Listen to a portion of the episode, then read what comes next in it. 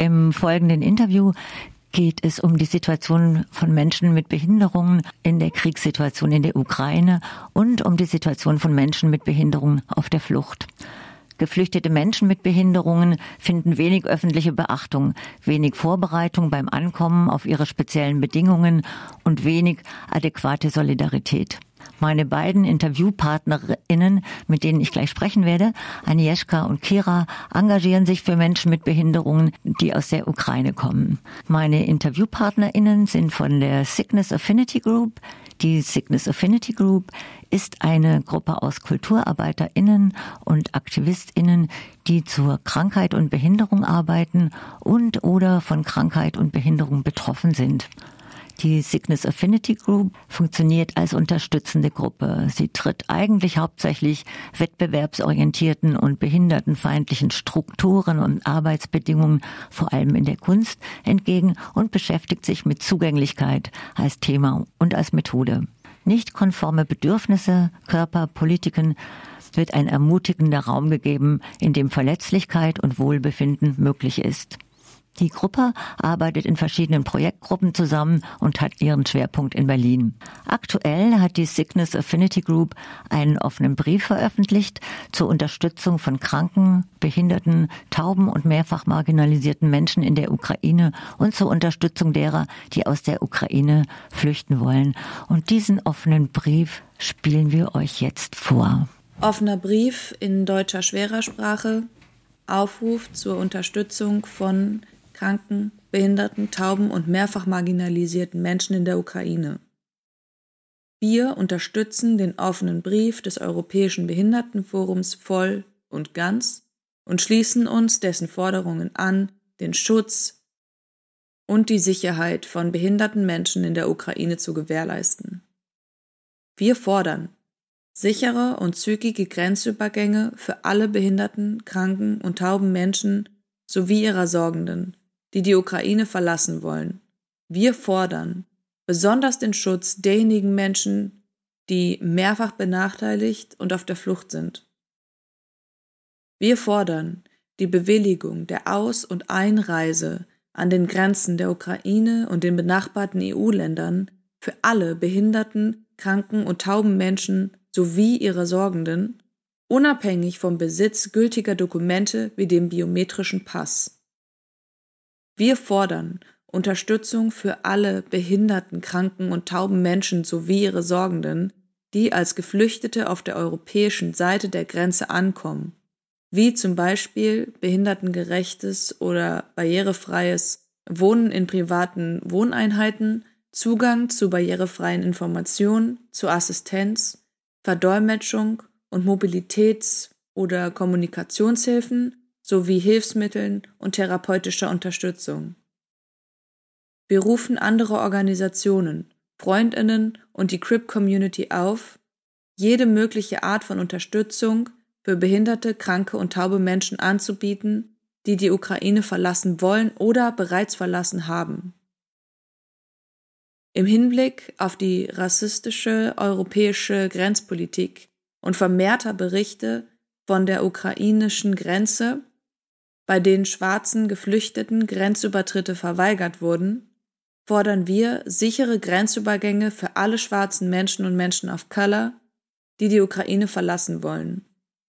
Außerdem fordern wir angesichts der Berichte von Transpersonen, deren Geschlechtsidentität nicht anerkannt und denen der Grenzübertritt verweigert wurde, sichere Grenzübergänge für alle trans-, inter- und queeren Personen, die die Ukraine verlassen wollen. Wenn du Unterstützung anbieten möchtest oder wenn du Unterstützung brauchst, drücke auf den Link unter dem Audio. Ja, und jetzt begrüße ich ganz besonders herzlich am Telefon Kira und Agnieszka von der Sickness Affinity Group. Hallo, guten Morgen und sehr schön, dass ihr das Interview mit mir heute Morgen macht. Hallo. Hallo. Hallo. Ja, äh, dann würde ich gern zu den Fragen kommen. Ihr arbeitet beide in der Sickness Affinity Group zur Unterstützung behinderter Menschen im Ukraine-Krieg. Wollt ihr euch kurz vorstellen? Gerne. Willst du anfangen, Kira? Ja, vielleicht fängst du an. Ich bin Agnieszka und ähm, genau, ich bin Teil von Sickness Affinity Group seit, oh, ich weiß es gar nicht so genau, ich glaube irgendwas zwischen zwei und drei Jahren. Und genau, ich identifiziere mich selbst auch als behindert, aber als nicht sichtbar behindert und mache auch äh, so in Kultur ganz viel Arbeit, um ähm, Barrierefreiheit äh, zu ermöglichen. Also Organisationen dann barrierefrei, ähm, Barrierefreiheit in alles einzubeziehen. genau, ja. Und heute bin ich ein bisschen krank, ja. Ach so, genau. Und Sickness Affinity Group hast du ja gerade schon ein bisschen erklärt. Insofern, da brauche ich jetzt, glaube ich, erstmal nichts mehr zu sagen. Jetzt kann ich, ja. Ja, Kirish, magst du dich vorstellen auch? Danke. Also tatsächlich sehe ich mich jetzt als ein Teil von Sickness Affinity Group Solidarität mit der Ukraine und sehr dankbar, dass ich ein Teil sein darf, weil das hilft sehr bei dieser Arbeit, ein Teil von einer Organisation zu sein. Ich identifiziere mich selbst als neurodivergente Person. Äh, ich arbeite Teilzeit als persönliche Assistentin und engagiere mich ähm, für äh, selbstbestimmtes Leben. Ich bin auch eine Kuratorin und sehe ich auch in meiner Arbeit Zugänglichkeit als Inhalt und als eine Methode Genau. Ja, dann würde mich auch mal interessieren, wie seid ihr zu dieser Arbeit und zu diesem Engagement gekommen, jetzt auch in Bezug auf die Ukraine oder auf den Krieg? Wie hat sich das entwickelt? Anjeschka, magst du gerade anfangen vielleicht? Ja, gerne. Also ein bisschen entwickelt hat sich das wahrscheinlich aus einer Hilflosigkeit, die in solchen Situationen entsteht. Also es ist ähm, auf einmal war überall in den Nachrichten, ähm, dass eben in der Ukraine der Krieg begonnen hat und in Sickness Affinity Group haben untereinander, also wir kommunizieren vor allen Dingen im, in diesem äh, die, dieser, diesen Nachrichten Signal heißt es. Das ist so sicher, kann man so sicher drin kommunizieren. Und da haben wir ganz viele Nachrichten ausgetauscht und ähm, alle waren total überfordert und haben auf jeden Fall gemerkt, dass es äh, plötzlich ganz viel Engagement gab und ähm, viel eben so Selbsthilfeorganisationen entstanden sind und sowas, aber halt eben das Thema Behinderung wie immer total hinten runtergefallen ist und ähm, es da ganz, ganz wenig zu gab. Und ähm, zum Beispiel hat sich gleich eine Gruppe gegründet, die eine Webseite machen wollte und äh, Sachen, also Informationen sammeln wollte für Menschen, die äh, nach Deutschland kommen möchten und oder überhaupt aus der Ukraine flüchten wollen. Und da haben wir dann zum Beispiel auch gemerkt, dass da das Thema Behinderung total hinten runtergefallen ist und äh, es eigentlich kaum Informationen gab für behinderte Menschen oder taube Menschen. Und ja, da ist dann so aus dieser Hilflosigkeit dann, glaube ich, so, eine, so ein, ein Drang entstanden, da eben was tun zu müssen. Und dann haben wir, hat sich dieser Ukraine Solidaritäts Signal Channel gegründet, wo viele aus Sickness Affinity Group drin waren, aber nicht nur. Und wir haben dann halt irgendwie schnell Aufgaben aufgeteilt und ja. Und äh, Kira, du bist da auch in dieser Gruppe und ich muss vielleicht noch dazu sagen, ihr sitzt nicht am selben Telefon, sondern ihr seid zugeschaltet beide aus unterschiedlichen Wohnungen, vermute ich gerade. Ja. Mhm. Willst du dazu auch noch was sagen, Kira? Ich wollte zuerst noch etwas sagen zu, zu dieser deiner Frage, ja. Wie sind wir dazu gekommen? Ich wollte nur sagen, dass der Krieg dauert seit 2014. Mhm. Ja. Und die Perspektiven der behinderten Menschen aus der Ukraine, sie waren nie sichtbar. Mhm. Ähm, in diese, äh, letztes Jahr hatte ich ähm, an einer Ausstellung als Kuratorin mitgearbeitet. Und in dieser Ausstellung ging es um die Geschichten der behinderten Personen aus der Ukraine und Deutschland. Mhm. Und wir sammelten die Narrativen äh, der behinderten Personen äh, auch über den Krieg, der seit 2014 dauert. Mhm. Genau, und das war für mich auch Impuls, äh, diese ganze Arbeit anzufangen, weil die Ausstellung wurde im Dezember geöffnet, so vor ein paar Monaten von der militärischen Invasion. Und ich glaube, das ist sehr, sehr wichtig, nicht zu vergessen, dass viele Menschen, viele behinderte Menschen fliehen schon zum zweiten Mal. Also, das wird sehr oft vergessen, dass die Traumas, die sie haben, die sind schon chronisch. Und das ist eine Katastrophe. Das wollte ich nur sagen, dass der Krieg ist nicht im Februar angefangen. Ja, das finde ich auch nochmal wichtig, auch, dass die Menschen mit Behinderung so lange unsichtbar in der Öffentlichkeit waren. Ja. Genau, ihre, ihre Proteste, ihre Kämpfe gegen Krieg, ihre ähm, Aussagen, dass wenn der Krieg kommt, haben wir keine barrierefreie Luftbunker und so weiter und so fort. Ja, also das, wird sehr oft vergessen oder nicht gesehen oder nicht mitgedacht. Also ich glaube, wenn es mitgedacht, wenn es überhaupt in der Gesellschaft da ist, glaube ich, hätten wir vielleicht überhaupt keine Kriege gehabt. Wie meinst du das? Naja, der Krieg ist an sich gegen den Körper von Menschen, gegen die behinderte Person, egal in welcher Form. Schon Luftalarm ist eine Gewalt für eine autistische Person oder im Keller zu sein, in der Kälte, ohne Gas, ohne Heizung.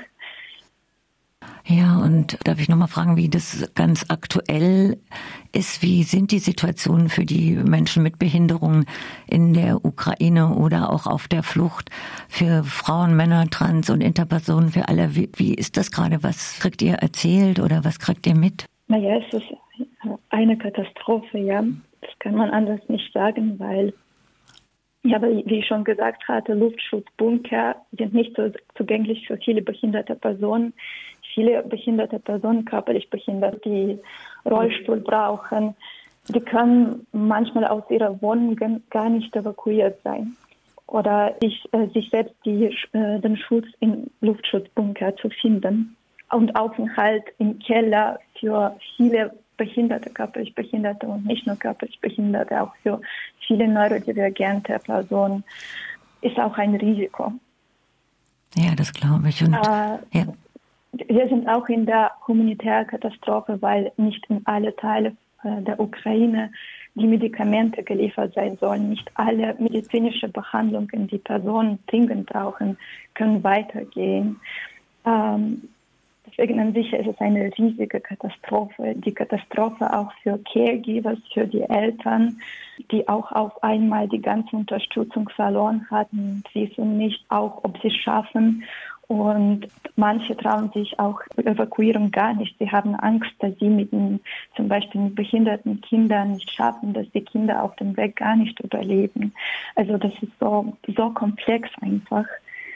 Ja, das glaube ich. Hm. Also ähm, Danke, Kira, dass du das mit dem Beginn des Krieges nochmal gerade so gesagt hast. Das stimmt natürlich. Und äh, also ich glaube, was halt auch ein ganz großes Risiko ist, dass behinderte Menschen zurückgelassen werden, oftmals in eben Situationen von Evakuierung. So, so als auch irgendwie die äh, Erwachsenen, als auch ältere Familienmitglieder, die dann, wo dann halt eben überhaupt keine Möglichkeiten bestehen, weil das ganze weil Transport zum Beispiel gar nicht darauf ausgerichtet ist, dass, ähm, dass da die Gefahr eben immer am höchsten ist. Und ähm, aber auch genauso für Menschen, die sowieso von den Communities schon abgeschnitten sind, die vielleicht gar keine wirklichen Familienstrukturen haben und das ja, das ist auch, also die bleiben eben oftmals dann zurück. Und wer leistet da die Unterstützungsarbeit sowohl in der Ukraine als auch wenn die Menschen nach Deutschland fliehen? Was kriegt ihr von den Unterstützungsorganisationen mit? Dass halt ganz viel fehlt vor allen Dingen. Also dass es eben ganz, ganz wenige Rollstühle gibt zum Beispiel, um Leute ähm, daraus zu holen. Dass es viel, dass Medizin fehlt natürlich, aber ich meine, es ist eine Kriegssituation, ja. Ja, und auch, also zum Beispiel, wenn wir schon so äh, über unsichtbare Behinderungen reden, ja, oder über Neurodivergenz.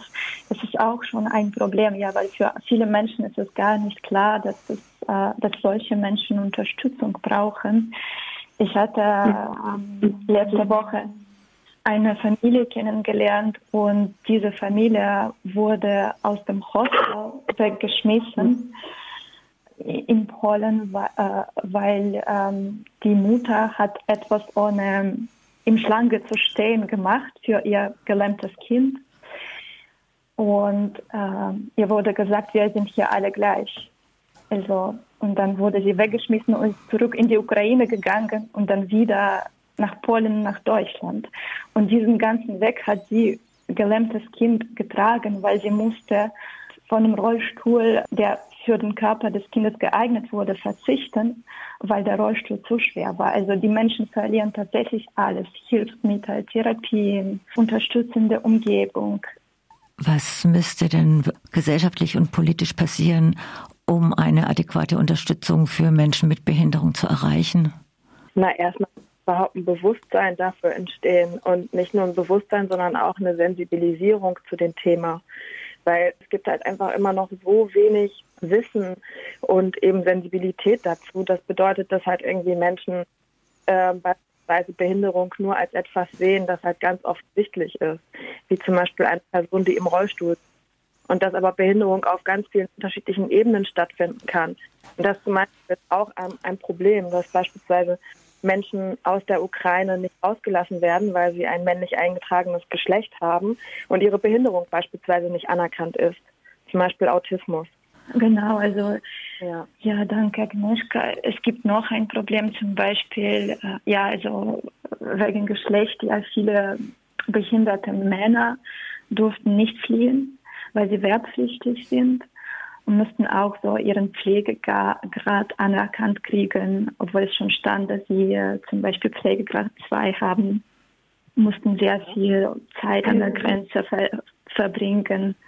Ja. Und das ist, Entschuldigung, Kira, wenn ich da jetzt reingehe, aber das ist halt eben auch ein Problem eben mit Behinderung, dass Behinderung immer diese Form von Bürokratisierung braucht. Ja?